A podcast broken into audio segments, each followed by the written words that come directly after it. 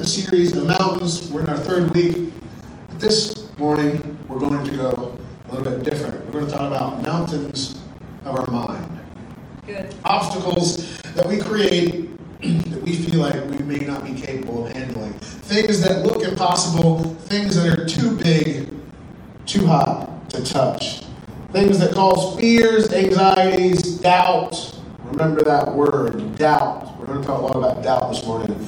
Depression become these obstacles, these, these seemingly untackleable, that's even a word, things that we can't get past. Now, there's something that I say a lot to people. Ask you can ask Kara over here. I say this very frequently. Ask me how I know. that we can create mountains in our minds, we can have fears, we can have anxieties, we can battle doubt, we can battle depression, because I'm a human being.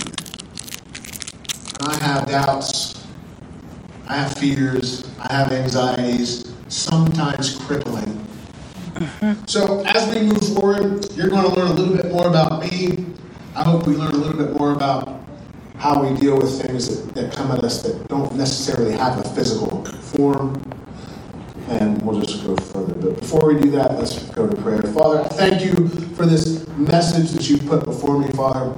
I pray that the person that needs to hear it, whether they're in this building or in the live or on the live feed, whoever it is that may be under the sound of my voice, Father, I pray that this reaches out to them and touches them exactly where they need to be, Father. Allow this message to create in them the comfort to start to recognize that this can be overcome. In Jesus' name we pray. Amen. Amen. So, I look at things that I come up against as battles. I like to fight. I've had like to fight since I was a young pup. I'm not afraid to throw down. I rather enjoy it. I've never been athletic, so keep that in mind. Was I very good at fighting? Nope. But if there was a chair near, I was going to do just fine. I like to fight rough. I was mean, mean, mean, mean, mean dude. Somehow or other, last year I got interested in boxing. I've always loved the sport of boxing. It's fascinating to me the, the process that a fighter goes through to prepare for the fight. What looks easy is so difficult. Let me tell you how I know. what looks like standing around holding your fist up, dodging a punch here and there, is one of the hardest cardio workouts I've ever tried. One of my favorite things about boxing is when the underdog comes out and wins, like that time Oh, yeah. Tyson got beat by Holyfield. We'll get, we'll get to that later. I'm telling you, we're going deep. You're going to learn a lot about me this morning. But the most important thing, whether you realize it or not, I didn't realize it, and I've been a fan of the sport for years, but I didn't realize it until I got in the middle of it, training with a trainer, sweating my butt off, regretting my decisions to put the clothes on. And I learned about something called shadowboxing. Now, everybody's seen this. If you've ever seen a fighter go to the ring, on their way to the ring, or whatever kind of fight they're doing, even the pro wrestlers, quotation marks, even the pro wrestlers are moving on their way to the ring. They're- A fighter will throw punches. He's, he's constantly moving, shaking up his muscles, he's warming up. Yeah, that's a form of shadowboxing. But that's not the kind I'm talking about. I'm talking about the days before. Or even the hours before in the warm-up room when the trainer's warming him up. He's going to shadowbox. Well, now let's look at the definition of shadowboxing. This is the American Standard Google Standard Association definition. To spar with an imaginary opponent as a form of training. The key word in that description is imaginary. So, I hadn't actually shadowboxed much until just the last few weeks. I kind of thought it silly. Why would I need to do that? I'm not a real fighter. It looks goofy. Let me go hit the bag because I like to hit the stuff. I took some time off from, from, from, going to the gym and going with my trainer. Um, I was going through some things. Kind of felt like maybe that was going to be an obstacle to keep me from getting through it. Um, not only a little bit financially, but also in time wise, because you got to get up super early, then go to work, and know, I just needed to rest, I thought. So I took some time off from it, and in the middle of that, I was going through a battle. I had come up against a mountain so large in my mind that I started to lose sight of the daylight. Everything in my life started to turn dark. I was battling something that I just couldn't quite overcome. So, doing the best thing that I knew to do, I went to punch stuff. Get some of the stress out. Smack the bag around a little bit and have some fun. But something hit me a little funny. I was standing in front of the mirror, I had my gloves on, and I'd just come off a uh, session of mitt work with my trainer.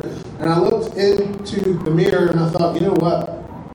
My hook sucks. I need to work on that. Let me look at it in the mirror for a few minutes. Let me let me throw it at nothing and see how I can improve it. And I noticed the more that I looked at myself in the mirror, that I started to have a fight with myself. That all of a sudden, even though I was moving my head and I was feinting and I was slipping punches and I was ducking, I was fighting that guy in the mirror.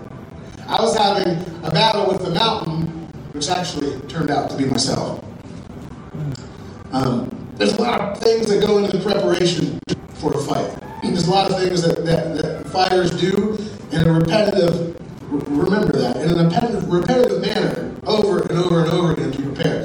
They train, obviously, we talked a little bit about that already. That kind of encompasses everything the cardio and lifting weights, just being in good physical form. Sparring, if sparring is when you fake fight.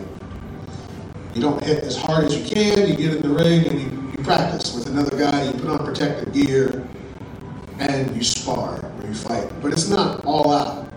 It's kind of uh, reserved, kind of um, a walk in the park fight, if you would. Um, of course, you're going to take good care of your health. They're going to eat well. They're going to look at their nutrition. Um, but here's where it gets really interesting. They're going to study the opponent that they're getting ready to come up against. Mm-hmm. They're going to learn everything they can about how the other guy fights. It's no different than a basketball team watching a video of another basketball team, or a football team watching another video of a football team. I think. I don't like sports balls all that much, but I've been told that's how it works. I thought that was funny. You guys are sleepy. We are. Me too. But in that study becomes comes another step. And a lot of the times when you when you, when you read, take down, or listen to interviews of the winning fighters, a shift in their mindset happens during that study. A shift in their mindset. These guys be best friends, and they're going to shift their minds so poignantly that they're going to be the biggest enemies you've ever seen until that fight's over. And then hug it out at the end and go back and be buddies. Fighters that train at the same gym under the same trainer will shift their minds and go so deep into it that they'll lose sight of that friendship until they're done. And then, of course, as we've talked so far, shadow boxing. One of the things that fighters do, and we're going to talk a little bit about this, like I just said a minute ago, with Mike Tyson and Holyfield.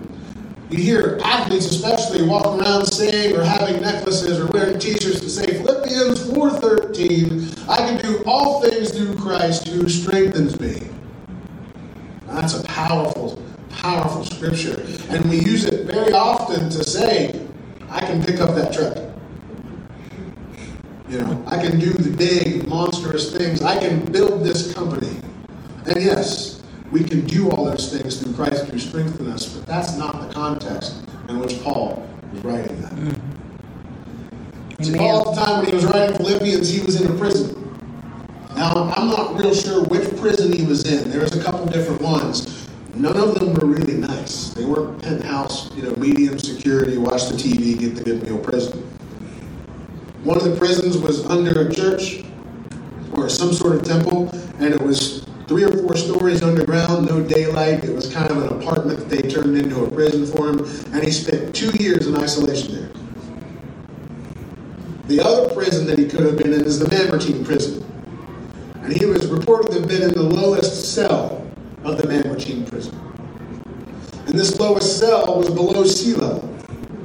So anytime the sea level would rise, the sewage would flow through it. They actually had to keep a rope tied around his waist so they could pull him up. Whatever prisoner was in that cell, that lower cell, they would actually have to keep a rope around his waist, pull them up when the water started to rise, because otherwise they would drown and die, and they wouldn't be able to outlive their sentence or go to their beheading.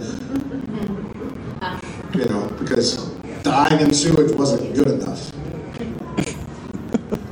Funny thing was, let's, learn a little bit about Paul's mindset during that time period. They had to change the guard that was guarding him every hour because if they didn't, he was converting them to Christ, and then they would have to go into prison too.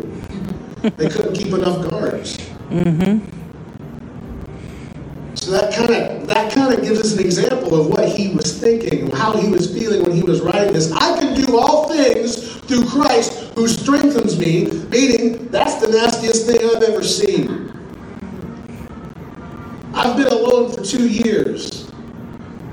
Now we know that, that, that, that we, we read the scriptures, we read the accounts of Paul. He had some communication with people. There were letters written, there was money brought. But still, I couldn't handle being away from everybody that I loved and doing the work that I was called to do for two years. I couldn't, I could not handle hanging in doo doo. We also, in that time frame, we get to hear Paul tell us to live as Christ, to die as gain. The scripture mm-hmm. that you hear me say over and over and over again. And that's going a little bit outside of my notes, but my point is that Paul had changed his mindset. Mm-hmm. He had leaned into his Christ in such a way that there was no thing that could stop him. Philippians 4.13, Philippians 4.13, Philippians 4.13, I can do this, Christ is strengthening me, Philippians 4.13, Philippians 4.13, even in my darkest hour, Philippians 4.13. This is coming from a pastor, a man of God, a guy who's been called to preach and teach and suffer and hurt for the people that I love so much. Sometimes I still walk in the doubt. But the really great thing is there's people in the Bible that doubted too, so I don't have to feel so bad. One of my favorite is Elijah. Mm-hmm. So we're going to be in, in set, uh, second, first, first Kings 18 and 19 a little bit today, bouncing around. I'm going to paraphrase the story of Elijah on Mount Carmel. See, the thing about mountains and this message this week was is I kind of already had an idea, like I said, about where I wanted to go. And I kind of knew that I had some way to tie it to a mountain. Because mountains in my head. There's nowhere in the Bible that says there's mountains in your head. But in Frank's head, there's mountains in his head. So I had to tie all this together. This is where the curveball was thrown to me Friday. And, and uh, I just started to think, when I was talking to Angie, and I was like, I don't know what I'm going to do. I'm in so much trouble. Oh no, it's Friday. And we don't have a message. And all of a sudden, the story of Elijah. And I had, for some reason, written it out. Well, now I know why. I also kind of wonder if Paul might have been dealing with some doubt here and there. We, we talk about it. He asked about the thorn in the side. Why have you not taken this?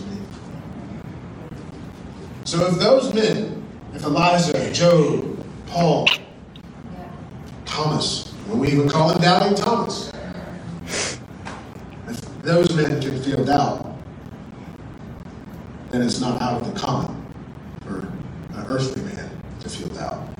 But let's look a little bit deeper at the story of Elijah and see. See, Elijah was a powerful man of God. You might even say that he was a punk. And last time I preached, we talked about Peter, my other favorite one.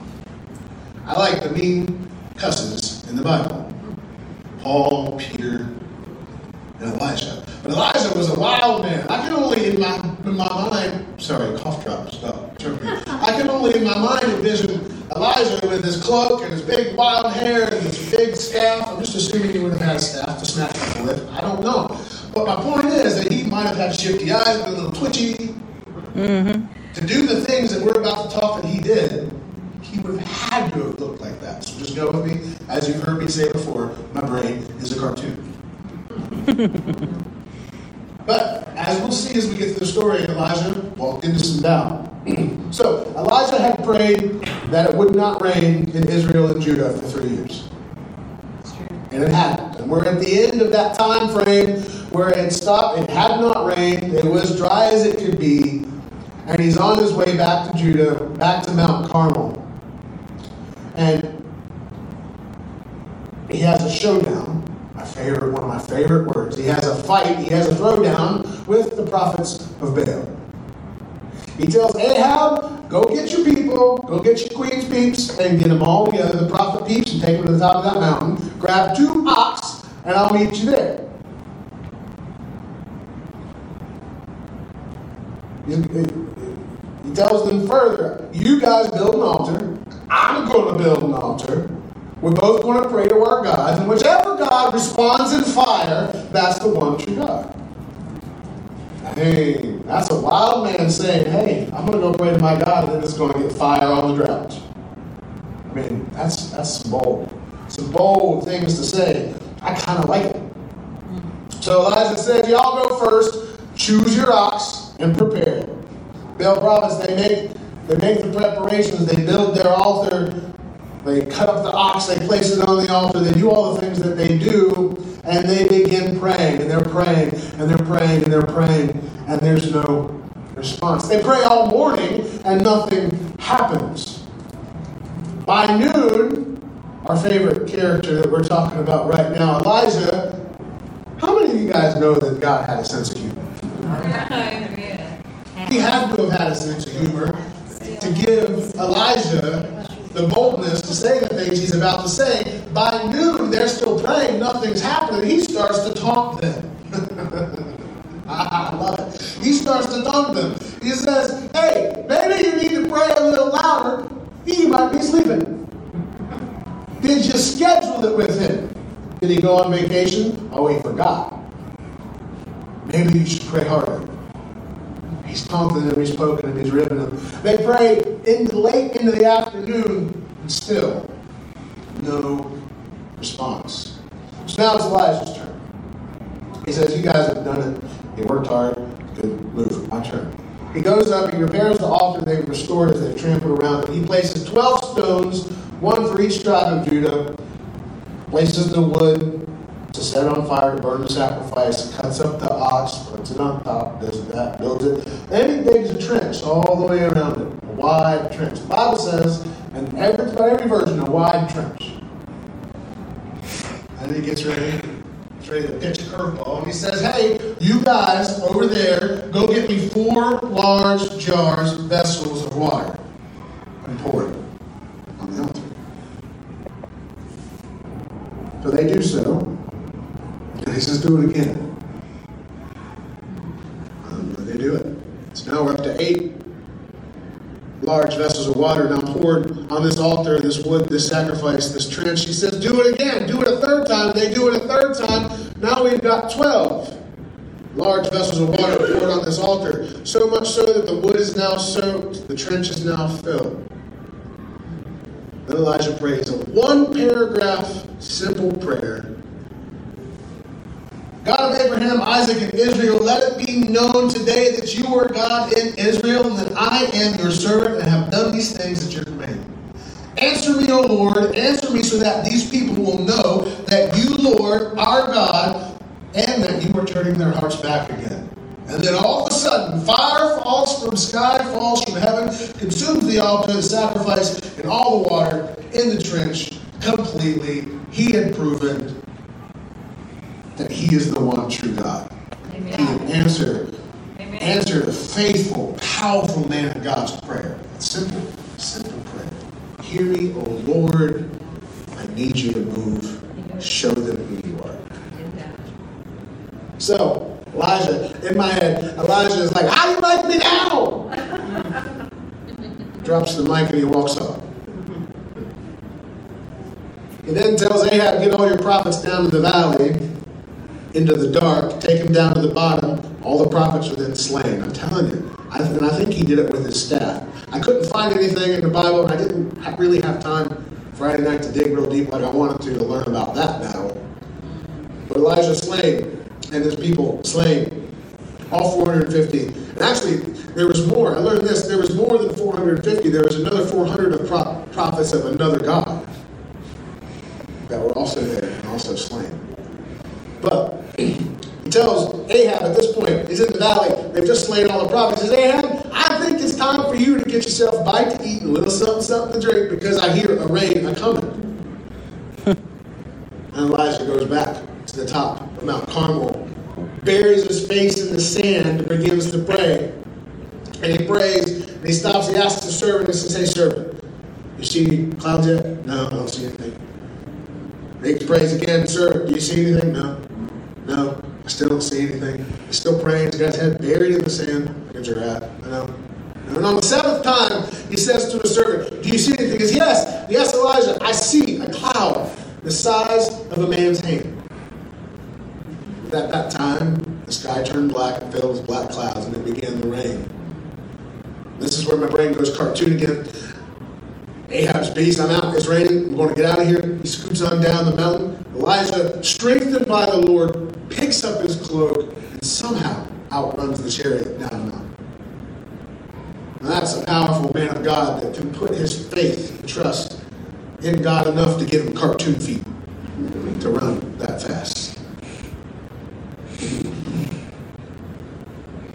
But this is where it gets the curveball. This is where things start to change a little bit. This is where all of a sudden Elijah takes a left hook to the chin that he wasn't expecting.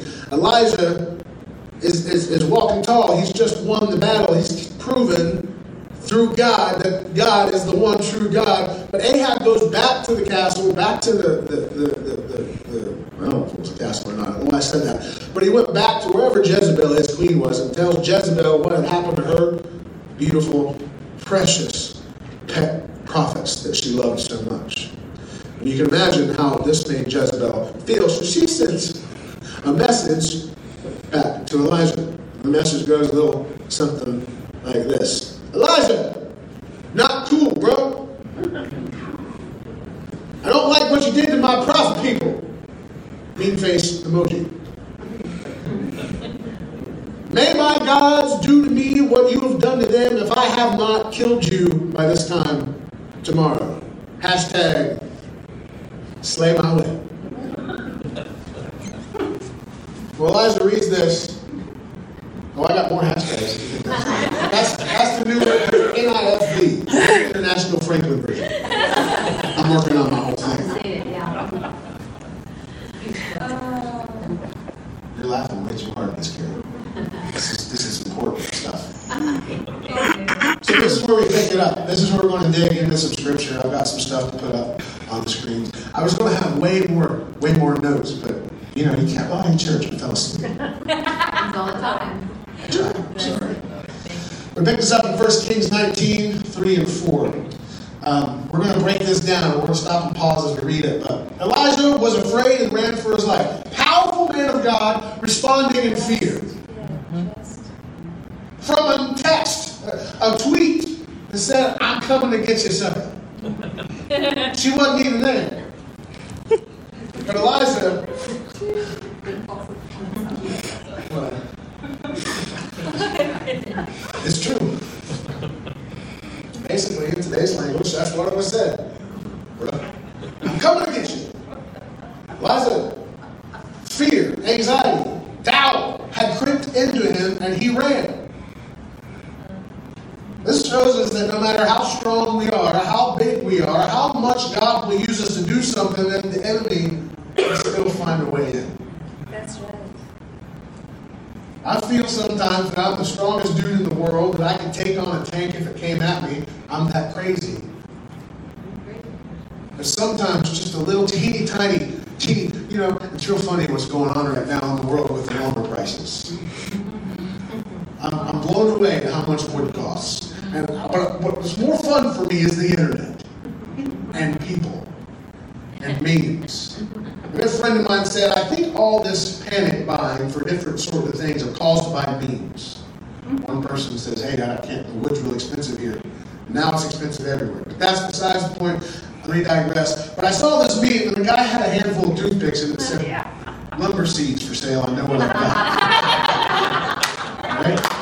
But sometimes doubt the size of one lumber seed, one mustard seed, can stick into your mind, just like the size of that mustard seed of faith, and completely wreck you if you let it.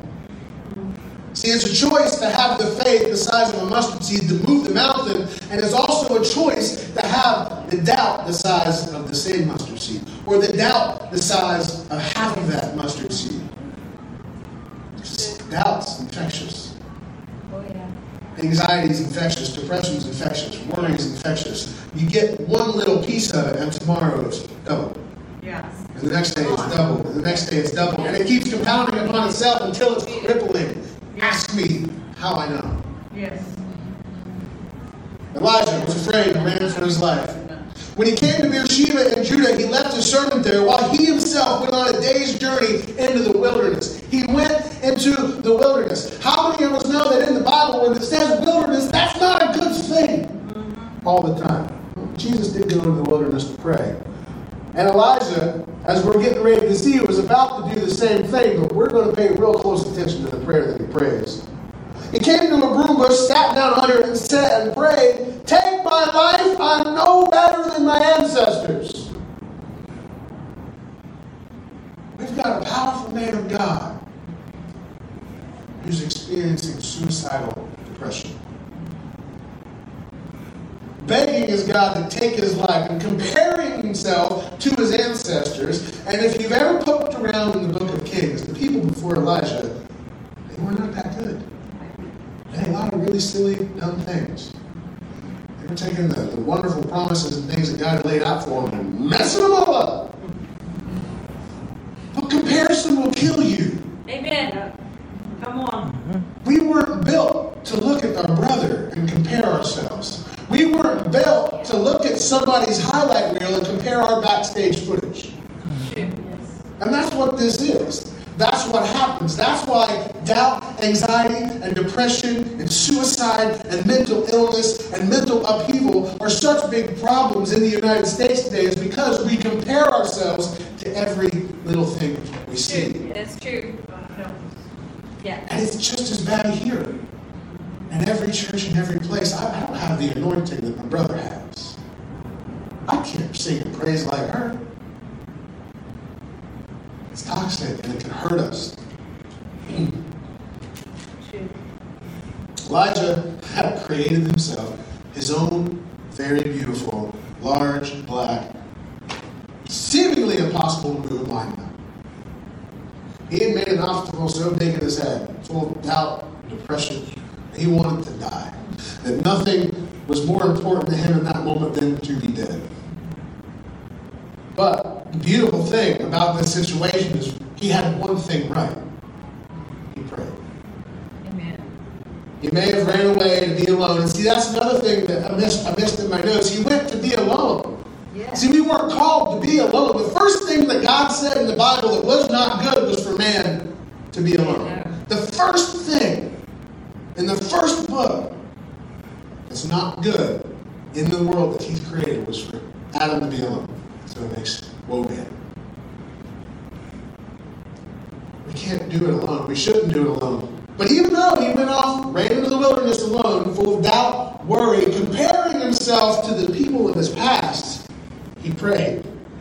He prayed the wrong prayers, but he prayed still. He still leaned on his father. He still was showing faith. If we go further, we know that further in that story that an angel comes to visit him and, and begins the, initi- the initiation into the transferal of his ministry, his, his walk as a prophet to Elisha. It always confused me when I was younger. Elijah, Elisha, Elisha, Elijah. I still will say them backwards to this day. So, this brings the question how do we face this? How do we battle this? How do we fight our mind mountains? How do I fight the opponent that's right in front of me? Well, first thing you have to do is prepare. One of my favorite preachers and pastors and writers, Levi Lusko, says it like this You can't be blindsided by what you prepare for. Failure to plan is preparing to fail. Before I read, I've read every book that he has this year, and it's something that he comes back to a lot. And it's something that I've, I've actually carried in my life as a, uh, what's the right word, value, is always trying to be as prepared as I can. A little obsessed about it. I like to go a little, little little further than I'm supposed to. I like to learn a little bit more than I'm supposed to. I like to make sure that all my ducks are in a row and not quacking. right? Little quackers. But we have to prepare. And as we talked about before we got really into the meat of Elijah, we talked about how a fighter prepares for his fight. One of the things that he does is shadow boxing. Now, this is we're going to get a little bit deeper, and you're going to see just how crazy that I am. Somehow, in my weird cartoon mind, I was able to take the mechanics of shadow boxing and compare it directly to how we fight spiritual warfare in our head. So, in boxing, listen, I'm going to get really excited because I love this stuff. In boxing, we have punches, right? Everybody knows that you punch people when you box. And I'm talking about fighting in church and it's taboo and whatever, but I'm doing it. Jamie will be back in a couple weeks. so, every punch has a number. I was really hoping my brother Fred Carroll was going to be here this morning because he used to box and we like boxing a lot. And I was going to make him hold the mic while I punched him, but he didn't show up. Guess why? That's why he ran to Florida. First punch we have is the first punch you see a fighter throw constantly. It's the, it's the, the most fighters are right-handed, most people are right-handed, but it's the jab. It's the left hand. You see them approach each other and they're going to jab, jab, jab. They're going to stick that arm out. They're going to measure the distance of the other dude's face. They're going to jab, and they're going to jab, and it's not going to be a real hard punch all the time. Sometimes it can be. Sometimes it can be the punch that wins the fight. Sometimes a one punch wonder can go out and snap a jab and it's done. Fight's over. But in my mind, I'm watching myself in the mirror fight myself, and I'm realizing that the, the reason I'm having such a hard time talking to God is because I forgot to do it. I forgot to pray. So I'm looking at this and I'm like, pray. Pray, pray, pray, pray, pray, pray. I'm thinking about fighters, and, and this is silly, I know, and it's cartoonish, but to pray, the jab's to pray. It's the, it's, the, it's the most talking punch, the one that happens the most. It's the thing that we should do the most. One of the reasons why God put us here in the first place was to have communion with Him all the time, to be in His presence. And what do you do when you're in the presence of people you really love? You talk to them. And that's all He wants us to do is, yo, pray without ceasing. I, I, I used to think that was impossible. I used to judge myself because I didn't do it. That I didn't wake up in the morning and do my 14 hours of prayer and read my 17,000 books of scripture. And I would doubt myself on what's the point. I just can't forgive me. I'm not good enough. And that would lead to more doubt. And I'm planting all these seeds. I'm planting all these seeds. I'm sowing seeds of doubt and worry and hatred into my own self. But I'm realizing in front of that mirror at the gym, sweaty and tired, punch, punch, punch, jab, pray, pray, pray. Oh my gosh. I forgot to pray. I forgot to just walk around and thank Him for everything that I see. To look at Him and be thankful that I didn't fall down the stairs. Just, just little things. I, I forgot to say, Lord, strengthen me this morning. Strengthen me for this conversation I'm about to have. God, be with me today. I mean, He's already there, but sometimes He likes to know that we're asking for it. That's right. I know she loves me, but sometimes I love it when she tells me. Wow, that's You right. know? Amen. God, give me peace. It's a big one for me.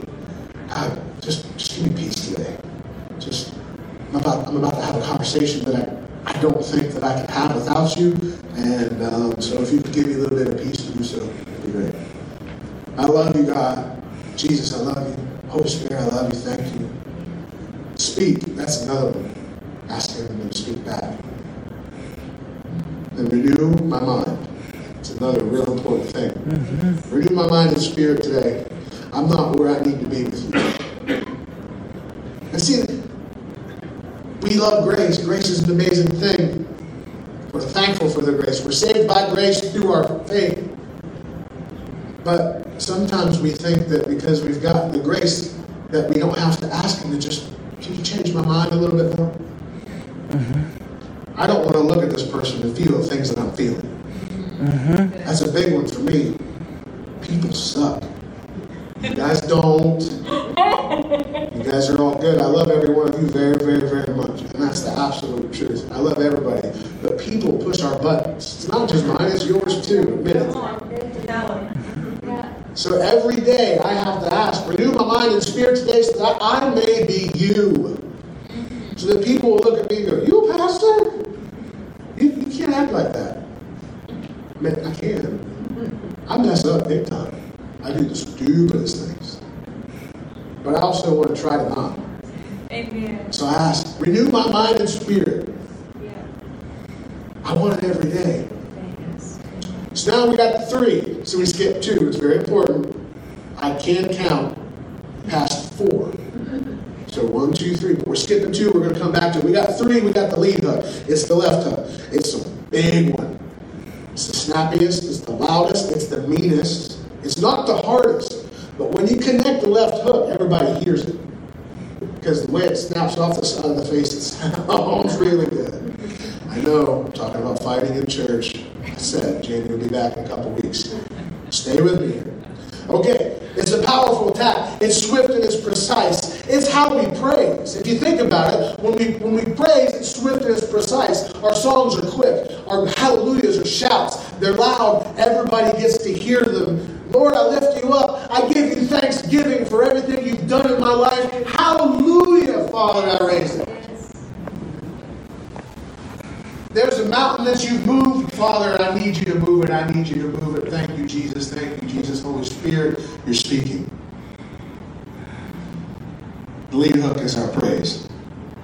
But this, this, the number two, the two punch, this is what triggered this whole crazy idea, train of thought for me. As I'm standing in front of that mirror, I'm like, well, That could be pray. Oh, oh. Thank you, Jesus. Hallelujah. That's like praising the hallelujah. It's loud. It's quick. I'm going to shout it when I need it. I'm going to shout it when I don't need it. I'm just going to throw it because it looks cool. Praise. We praise. We praise when we don't want to praise. I throw left hooks when I know I'm going to get right one to the face. We do it despite of ourselves. But wait. The two. The most powerful punch two is the right. The right. When you throw a two, you're coming off your back foot. Your whole body's coming through it. You're turning your wrist over. You're making full connection right. If you land it, you're making full connection right to the forehead. Two is called the cross. They call it the cross because it comes across the body. But it, it's the most powerful. I got to thinking about it. The, the, the other thing that we're called to do is to live in the shadow of the finished work of the cross. We're, we're, we're called to live in the most powerful gift we've ever been given. We're called to stand firm, knowing that there's nothing that come, can come against me. No weapon shall prosper. Because if I get right up behind the shadow of the cross, if I get up right up behind the shadow of the opponent that I'm boxing, I'm directly in line with what he needs me to do in order to get it out of my way. And when I get directly in line with the opponent that I'm facing, and I start advancing, and I start throwing the cross, and throwing the cross, and pleading the blood, and showing them exactly who I am and what I'm made of, they're going down. My mountains are going to fall. There's nothing that can come against me because I've got Christ Jesus that's going before me. Amen. Amen. I was going to take the time to draw a graphic of a cross and a fighter standing behind. And then I was going to have the tallest person I know in the building to stand up and be a cross. But I decided I saved you on that one, Jesse. But you can think about it like this. You can think about standing in the shadow, and every time a mountain starts to move around the cross, you can reach out and praise it. And praise him for the coming against you because he sees you valuable enough to send you the test. Now, it says in the Bible that we won't be, I want to say it wrong, so it's, it's another one of those new international Franklin versions. Um, God will not put anything on us that we can't handle. No, no. That leads to doubt, worry, anxiety, and depression. If you truly believe that right now, I hope you hear this. That's not true. God will, in fact, let you walk through something because He knows you're going to come out stronger out the outside of it. God's not going to do anything in your life that makes Him not necessary. And it's easy to forget that. The hardest things that we come up against, the things that tear us the most, sometimes we just have to walk through. Now, it's not caused by God. Right. God's not going to purposely hurt us. He's not going to purposely take things away from us. He's not going to purposely, purposely give us things that hurt us. Yeah. But sometimes He says that that's just the seed that I need planted in you Right. for you to do the work that I've called you to do. That's right. Get a grip. look back on, on my past and see the things that I've done. I, I carried my cross because I was told to pick up my cross and carry it. And, and it does say that. Jesus does say, pick up your cross. Let's do this. Come on, follow me. But a lot of the times we look at that and we take it as pick up my cross and have this constant burden of the things that I've already been forgiven for. Yes. Silly as all this may sound, I have a point. And this is where Holy Spirit wrecked me. And this is where I knew that this message was directly for someone, whether they're in the building or on the cameras or in the live feed or whoever's phones are watching. There it is. Hi, everybody. Um, whatever it may be, this is for you.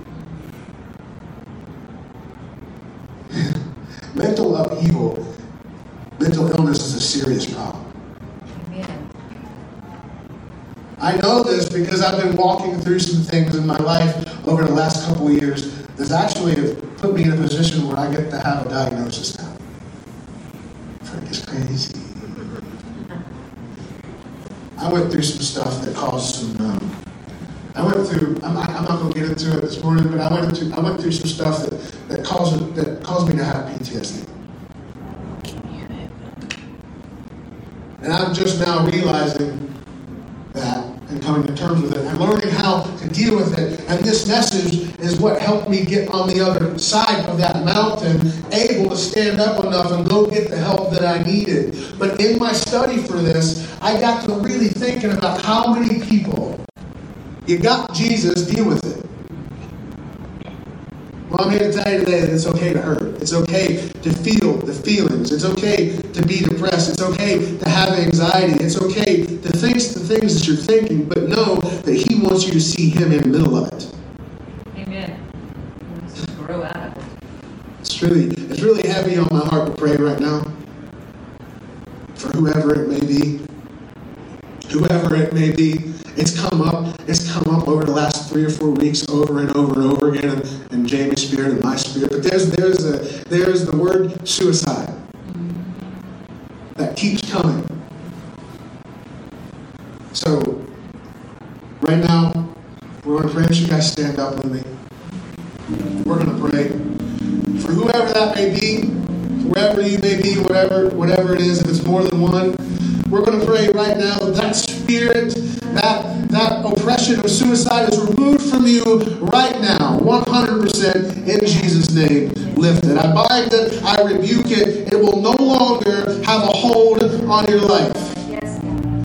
Whoever you may be, be comforted in that. I'm praying for depression. I'm praying for over overbearing amounts of stress. I'm praying for anxiety. I'm praying for PTSD. I'm praying for any sort of mental upheaval that anybody under the sound of my voice is going through to be stopped right now in Jesus' name. Amen. Father, we thank you that you come to meet us right in the middle of our beautiful messes, whether we've created it or whether we've walked directly into something that we didn't see around the corner, whether we've turned and taken a strong left to the chin. Father, I know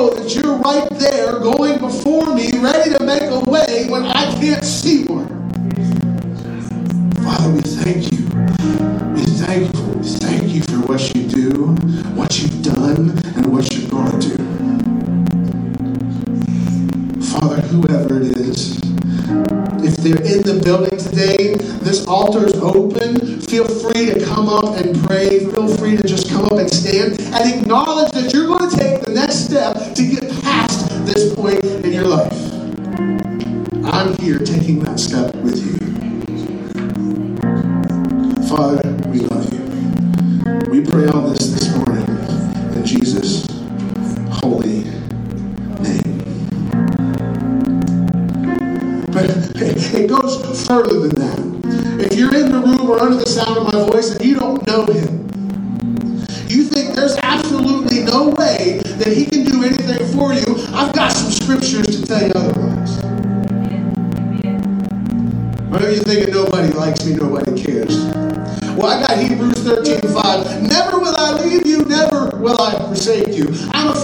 Psalm 27 1. The Lord is my light, my salvation. Whom shall I fear? The Lord is my stronghold. Of whom shall I be afraid?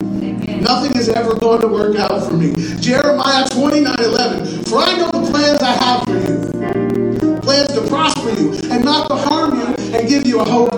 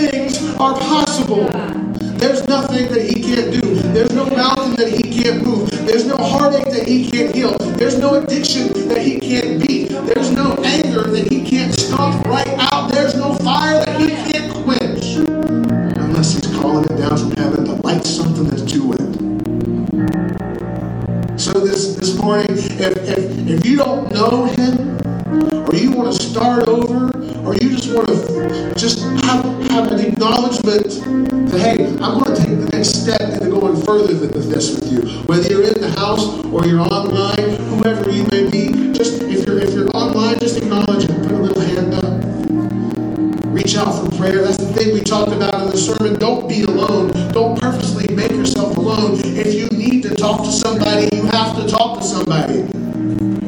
Isolation and mental illness don't